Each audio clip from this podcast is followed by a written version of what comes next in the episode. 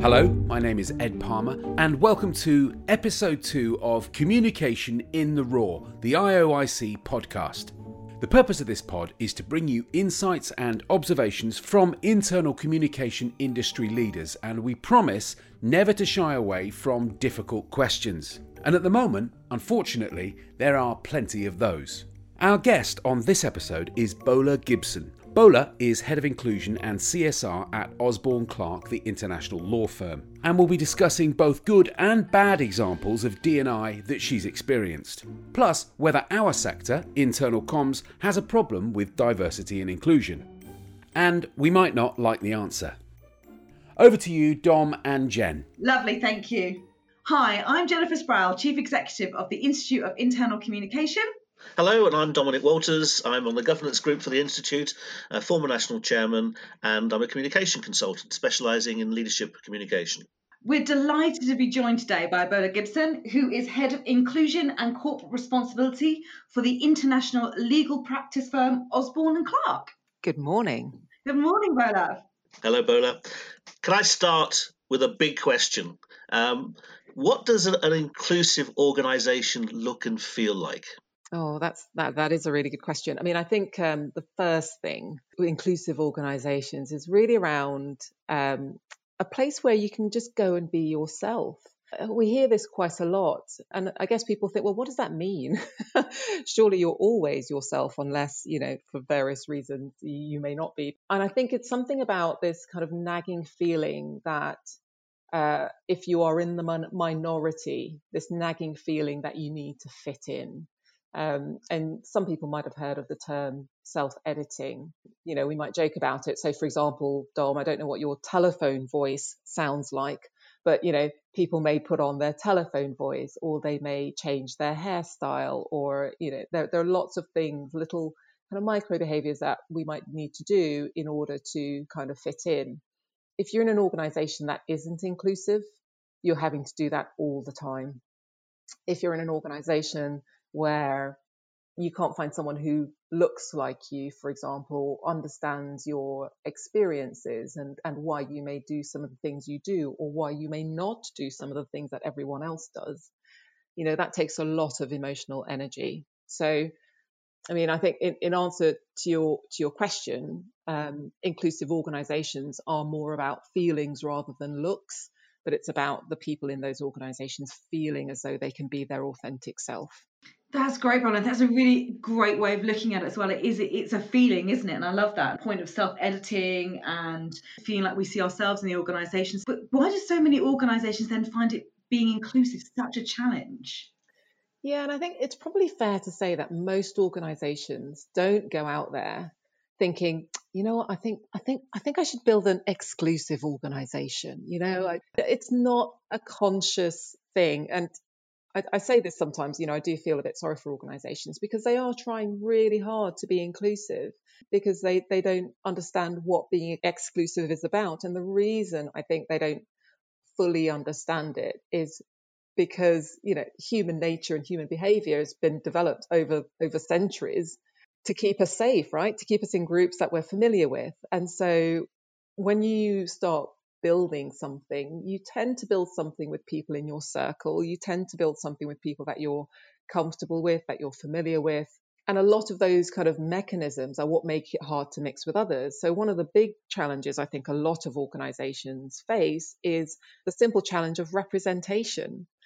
So, because a lot of these things have organically grown um, in small pockets in their own image, you tend to find organizations where you don't have a large number of minorities, you don't have um, a large number of women, for example, or um, ethnic minorities. And then one of the things that people don't realize, I think, is that some of the processes, no matter how well meaning they might be, just serve to perpetuate the status quo there's a useful example, and we, we talk about this idea of going down the pub um, because it's something that you do, right? But actually, it's not something that everyone does. So if you're one of those people who don't go to the pub, whether that's for religious reasons or actually it might be that you have a caring responsibility, so you can't stay after work most nights, um, and so you do have to go home. Well, you might go to the pub because it's a thing that we do, and someone has a chat and says, "Oh, well, you know, I, did this great project, or I've been working with this client," and you're talking to someone who potentially is quite influential in the business, and then the next time they're, they're, they're about to dole out a juicy piece of work, they're thinking, "Oh, yeah, I remember that chat down the pub with so and so." They did this great piece of work, and then they, they might get the next bit of juicy work, and and then that might lead to the next promotion, and so on. So you can see how something as really simple as, you know, we're just going to go down the pub can potentially be exclusive and then have a knock on effect on people's careers. So I think it's really difficult because you're talking about kind of natural human behavior and, and then these kind of processes. So I do think it's a real challenge to ask organizations to just overnight turn around and be inclusive because it takes some real conscious effort to change some of the, the mechanisms that, that, that exist and that we've built up over the years. So but picking up on that, it'd be interesting to know if there's a gap between what organisations say about their inclusivity and what things are like internally. And and and you've already suggested ways in which that gap may happen, even if organisations have the best of intentions. But it'd be good to know how often there is a gap and, and where it exists, how we can use internal communication to to address it. Is there a gap? So I think if you said yes to that to that question, you'd almost be assuming that communicators are being disingenuous with you know with what they're communicating. And i don't believe that's the case and i don't think communicators go out with the intention of being inauthentic. I think there are some communicators who are brilliant at um, pulling out some of the great news stories um, and being able to i guess present what an organization is doing in such a way that it may seem more glowing than those inside the organization may feel it is. So, for example, um, if we think about the Black Lives Matter protests at the beginning of the year, Adidas came out with a statement um, and a commitment. And actually, one of their own employees decided to start protesting at, during her lunch times because she felt that there was a huge mismatch between what Adidas was saying and what she felt they hadn't been doing all these years. Um, so she didn't trust them ultimately, and she decided to take action. That's it. That's a huge gap. But I think the majority of communicators probably try to get it right, try to get the balance right, try to to caveat what they're saying by by being able to kind of articulate the challenges around building inclusive cultures. And I think what we probably need to do as listeners to that is uh, think of think of inclusion less as a destination and I guess as, and more as a journey. And as communicators, I think there are a couple of things that, that communicators can do. The biggest thing I think that they can do is almost seat themselves in the in the company's inclusion strategy. And I think you'll find that uh, there's a danger, I think, with with uh, communications that you you only get kind of brought in at the time when the communication needs to be made, rather than the time when people are talking about the strategy that's how you close the gap is that you close the gap in your understanding of what exactly this organize your organization is doing. You want to look back now a little bit at the last six months? And obviously we've been through a lot with with the pandemic but also obviously you've mentioned previously about black lives matter and the inclusion agenda and what's happening in that space. So I'd be interested to know from you what have been in the last six months your biggest successes in this space? And have you had any missteps or regrets Oh, I try not to do regrets, even when it comes to cake, which has been a big topic of discussion for me this week. Um, in terms of successes, and actually, this isn't a success that I can claim. I've only been in role for um, two or three months, and we've just kicked off Black History Month actually within the organisation with um, uh, a fantastic array of events, and we've picked a theme of time to act because a lot of people, I think, during the Black Lives Matter protest and resurgence um, uh, over the summer kind of said, oh, but I want to know what to do. So that's really exciting. We've created a calendar of things, you know, little things that people can do every every single day to kind of build their knowledge and understanding and their action. But the thing that I would kind of point to, you know, we're all at home, uh, generally speaking. Most of us are, are at home, and so it's been quite difficult to to figure out how you create those spaces where people can talk and share their experiences um, and listen to each other. The BAME engagement group within Osborne Clarke uh, put on an engagement week, and these were a series of sessions that the whole business was uh, invited to, and there were over 150 people dialing into each of these sessions. This need to create a space where where people could kind of process uh, what was happening in terms of the the protests and um, the killing of George Floyd and the other racial injustices that were being brought to the fore. But this week was very specific to the firm. It was very much about what does what does our recruitment look like? What does our engagement look like? How do, how do our our partners, the owners of the business, you know, how do they understand what the challenges are? And I think those types of interventions um, and, and ways and spaces um, for communication become incredibly important when you're dealing with inclusion. Because let's face it, it is an uncomfortable place for most people to be. I'm a black female, and I find that you know I have to kind of go right. I'm going to have a conversation about being a black female right now, and and and whether or not there are challenges or opportunities that that come as a result of that. People get very uncomfortable because they don't want to be seen as um, being a bigot or being a racist, etc. But actually, if as communicators we can create the environment and create the spaces that encourage these conversations, and I think that that um, is a huge success when you have people kind of saying, "I didn't know that. What can I do?" And that's ultimately what you want to get to. Can I pick up on that about um, the internal communication profession. I, I, know that you work alongside communicators, but it'd be great to get your take on how inclusive, how diverse you think the internal communication profession is, and what impact that has on its effectiveness to achieve that environment you've talked about. So, if I think about the teams that I've worked with, and I've worked very closely with um, internal comms teams, and I think of the the makeup of those teams all of the teams that I've worked with have been predominantly female, so probably 90% female, I would say. Um, exclusively white. No, I lie. I think there was one non white person I worked with in internal comms. Relatively young as well. I think the other spectrum to think about is probably um, class and disability in terms of visible disabilities none invisible disabilities. I'm not too sure. Um, and class, probably a, re- a real mix, but predominantly, I would say, middle class. That alone, I think, makes it very, very challenging for collective teams to really think about their effectiveness when it comes to and the role that they play when it comes to inclusion within an organization.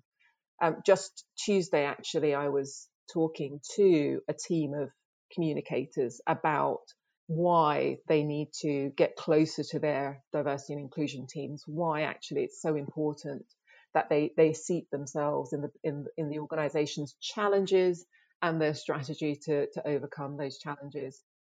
Because individually, we are all coming to the table with a perspective, and that perspective is formed by our experiences and the interactions that we have. If you do sit and look around your table and go, what's the variety of experience that we have around this table?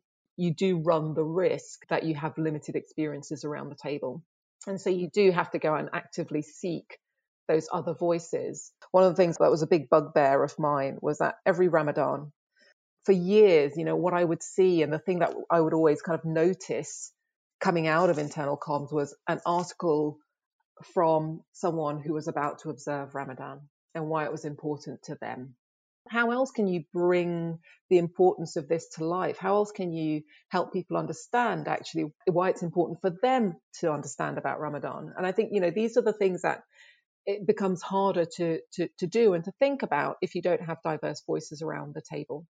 And it certainly seems from what you've said there that as, a, as communicators, we need to get out and speak to people. Well, it's not oh, quite as simple as that. Well, well, to be fair, actually, it is as simple as that. okay, okay, good. get out and speak to people, and and most of all, I think, is find, try to find those experiences that help raise your awareness and understanding. Um, because we should all be learning all the time. I'm constantly learning. You know, as a as a D&I professional, I'm constantly trying to to learn about others and to to put myself in their shoes and hopefully that makes me more effective at my job and i think that's the same for internal comms professionals you know the reason the reason why you have um, business partnering for example in comms is so that you can really seek yourself into that business area really understand what those challenges are so you can help them communicate the issues um, and the opportunities. So it's it's no different for a subject matter like like inclusion. You're in D&I, and obviously we're, we're, here as the Institute of Internal Communication. At IOIC, we want to encourage more diversity into our profession, but also, you know, we hope that we're encouraging more people into the D&I profession. So, from your experience, why should someone starting out choose a career, whether that's in internal comms or in D&I? Mm. Well, I think in, in internal comms, I mean, I would say I was thinking about this, and, and, one word came to mind which made me laugh. And I was thinking, well, you would you would choose it for power, surely. Um, what is it? What's the saying? He who holds the pen wields the sword, or something yes. like that. Yes, like that. uh, something, yeah, so, something like that. No, but but I think the more voices that we can get into the internal comms profession, considering that you know you guys are shaping the narrative in some way being the voice of the people, being able to challenge organizations and organizational thinking about, well, you know, if I do this, how will it land? In many ways, internal comms are like the, the mirror to the soul. And so I do think that that brings a lot of power.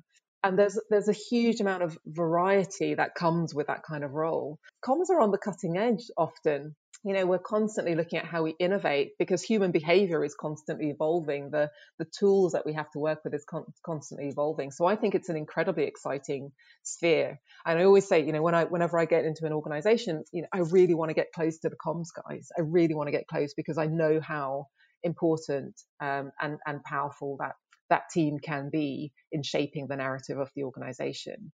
And, and I guess the, the, second bit of that, in terms of getting involved in, in diversity and inclusion, I absolutely love my job.